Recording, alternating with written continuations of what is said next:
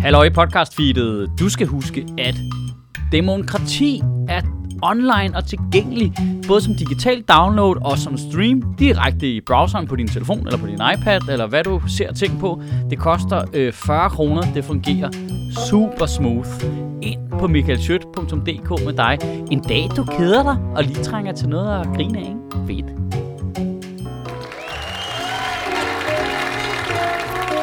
Og nu skal I være søde og give en stor hånd til Alternativets politiske leder, Franziska Rosenkilde.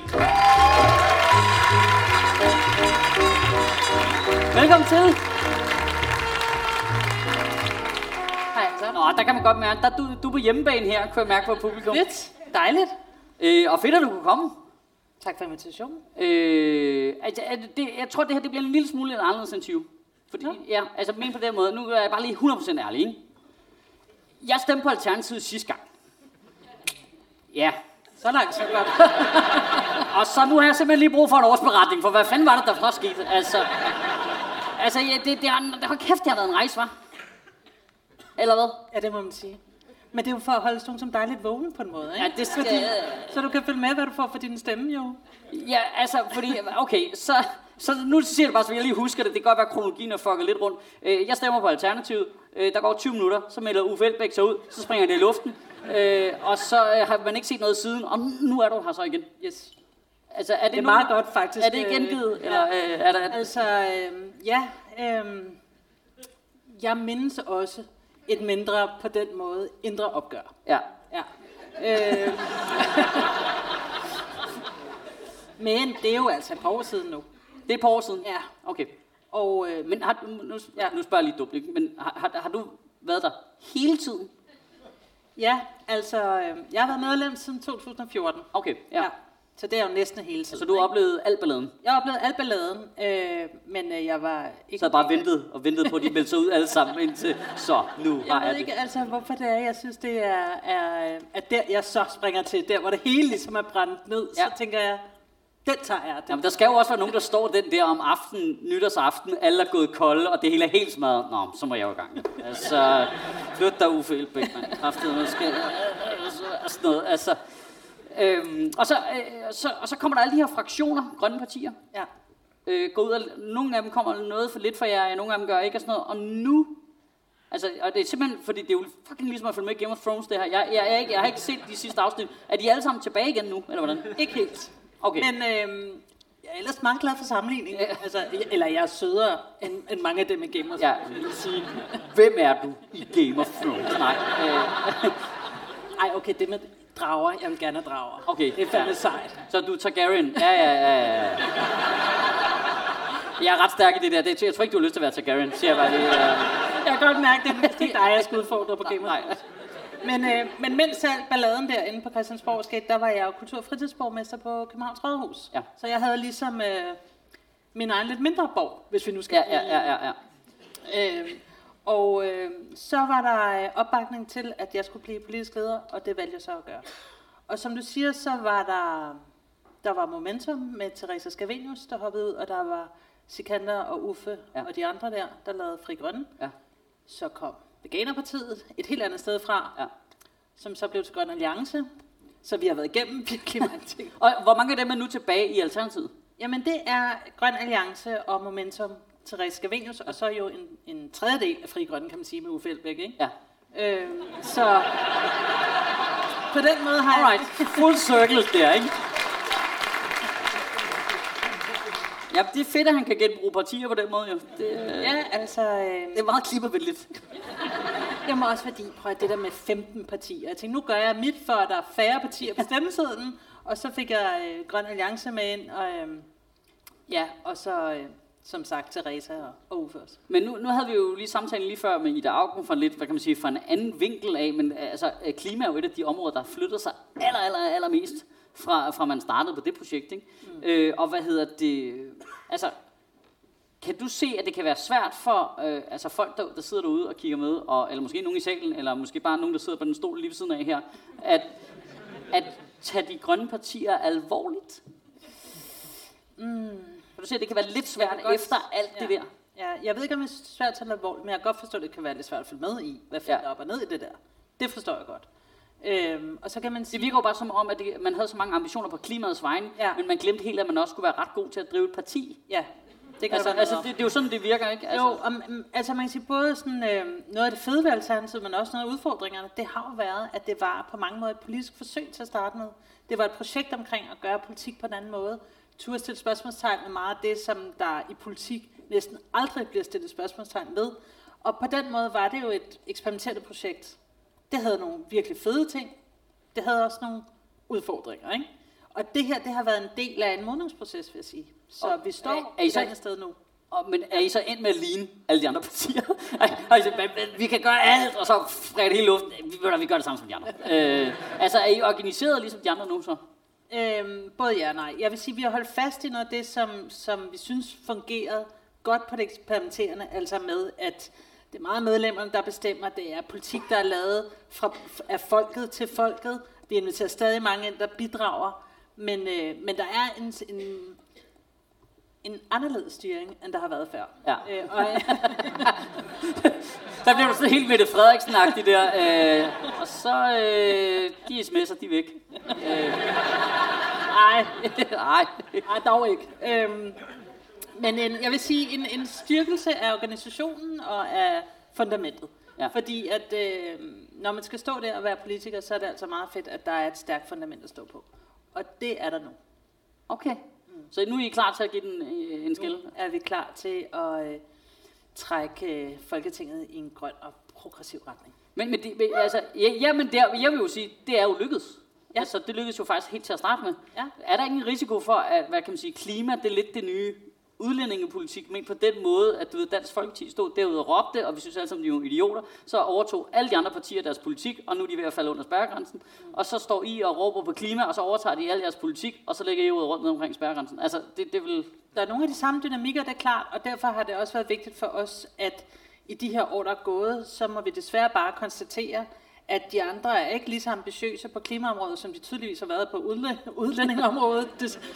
Det, ved jeg ikke. øh, det, det er gået lidt hurtigere med lovgivningen der i hvert fald. Ja, øhm, og øh, ambitionerne på klimaområdet har desværre heller ikke været helt lige så øh, ambitiøse, som det har været på at lave stof for asylansøgere i Danmark. Øhm, så derfor så kan man sige, og det tror jeg vil gå op for ret mange danskere, det er, at de aftaler, der er blevet lavet, de løser ikke klimakrisen. Og derfor er det vigtigt, at, øh, at det kommer på tilbage øverst på øh, eller på den politiske dagsorden.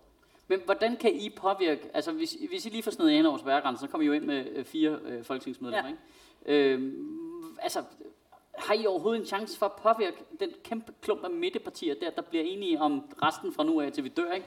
Lars Lykke, han kommer og stjæler det der valg der, og så, oh, ja. så, så, øh, så får I andre ikke lov til, at det kommer i en lovgivning igen nogensinde. Åh, oh, det håber jeg sgu ikke, altså. Men øh, nej, altså, man kan sige, det er klart, med, med fire mandater, der kan man noget.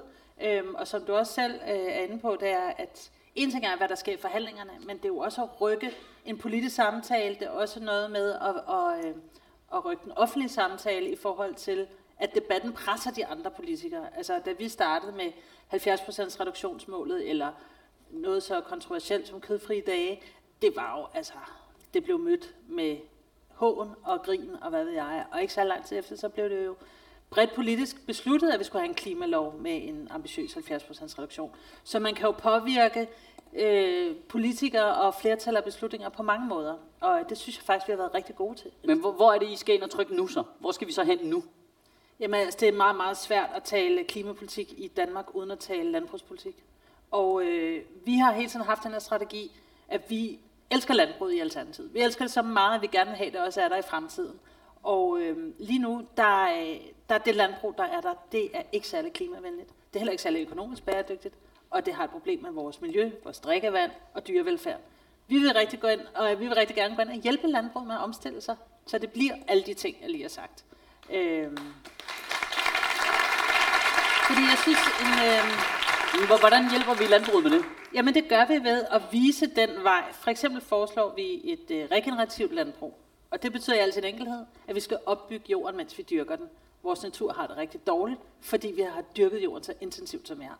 Så hvis vi får nogle økologisk, biodynamisk, permakultur, alle de her metoder, som faktisk opbygger naturen, mens vi dyrker den, så skal vi have færre dyr, og de skal have det bedre.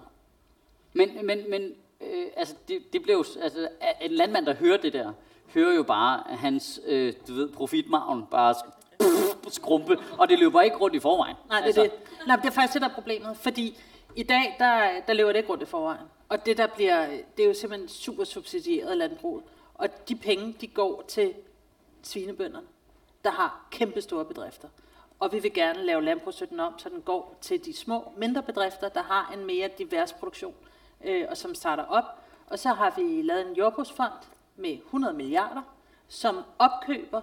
Der er omkring 150 bedrifter, der går konkurs hver år i Danmark. 150? Det er virkelig mange.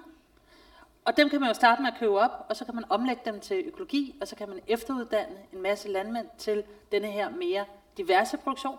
Og så har vi mulighed for at få en masse nye unge jordbrugere ind, som har lyst til at, øh, at, være, at være jordbrugere og dyrke jorden.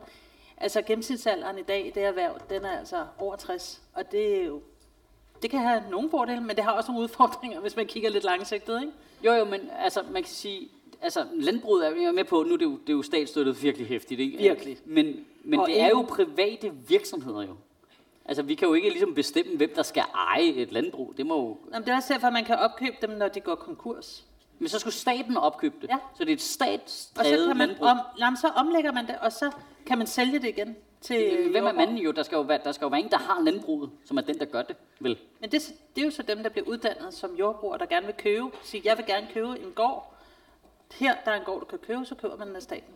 Man kan også bare forpagte den eller lege den. Man behøver ikke at eje den. Sådan, man... så, så er der sådan en portal, statsstøttet portal, der er landmand søger... Der er DK. la- landmand Landbrug søger søger øh, landbrug. Genialt. Øhm, ja, Ja. Men det lyder også bare noget, hvor det er noget, staten går ind i noget, som egentlig er et privat marked. Altså, men problemet er, at staten er jo langt inde i det marked allerede. staten giver bare nogle penge, og så må de gøre, hvad de har lyst til, ikke? Og så er det jo vores fælles jord, ærligt talt. Danmark er det det mest opdyrkede land i verden, og øh, det forurener vores drikkevand, vores jord, vores hav, vores klima. Så på den måde har det det, jeg er med på det private erhverv, men det har nogle konsekvenser, som øh, er til vores allesammens bedste at lavet om. Også landmanden. Og, og i forhold til klima, så vil jeg sige, det er jo ikke den enkelte borger eller den enkelte landmands ansvar at løse klimakrisen.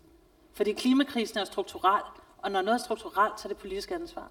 Og derfor er det politisk ansvar at løse klimakrisen. Så vi skal jo vise landbruget og erhvervet vejen til en bæredygtig omstilling. Og det er et kæmpe politisk svigt, at man ikke har gjort det endnu. Altså, hvordan, altså, når du siger vise vejen, altså det, det, det bliver bare lidt så luftigt. Altså, for, altså fordi så med, okay, så skal vi lave dem om til det ene, og vi skal lave dem om til det andet, men altså, okay, så køber staten en masse øh, landbrug, der er gået konkurs tilbage igen, så ejer staten sådan nogle landbrug. Og så, så må vi håbe, der er nogen, der vil købe dem, ellers Men- ejer men staten prøv- bare nogle... Staten ejer masser af jord. De ejer også øh, de ejer masser af jorden. Her der vil man så bare sige, her der omlægger man det til økologi, og så sælger man det igen. Det, og det sker allerede, så det er ikke fordi... det Jamen, at er så- omlægge økologi, ja. Ja. det vel bare egentlig beslutte sig for at sige, nu er det Er økologisk. det værre? Nej, det, der er, uha, der er skrabe regler. Nå ja, men jeg, mener, jeg er med på, at så skal du øh, drive landbruget efter nogle bestemte regler for at være økologisk, der- men, men at, at, lave noget om til, at vi går ud til hvilket landbrug nu og pege på det og sige, nu er det økologisk, og så der skal han bare overholde reglerne.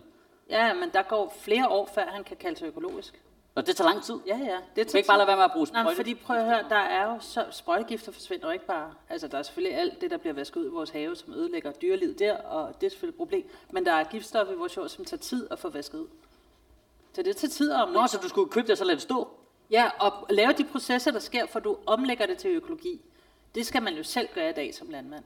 Men det kunne man gøre i de her øh, arealer, og så samtidig så vil du få en større naturværdi øh, værdi og øge biodiversiteten. En win-win. Det lyder også dyrt, siger lige. Ja, ja. Det er jo... Altså, I dag der er der jo en landbrugsstøtte på 10 milliarder om året fra EU.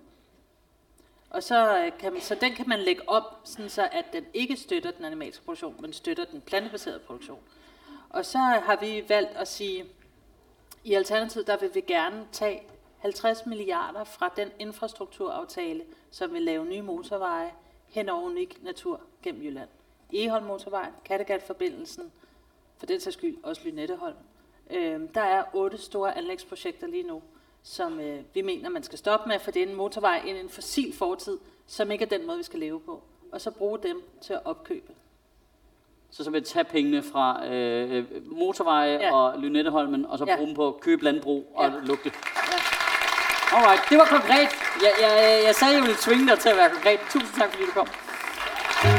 Franziska Rosenkilde. Tak.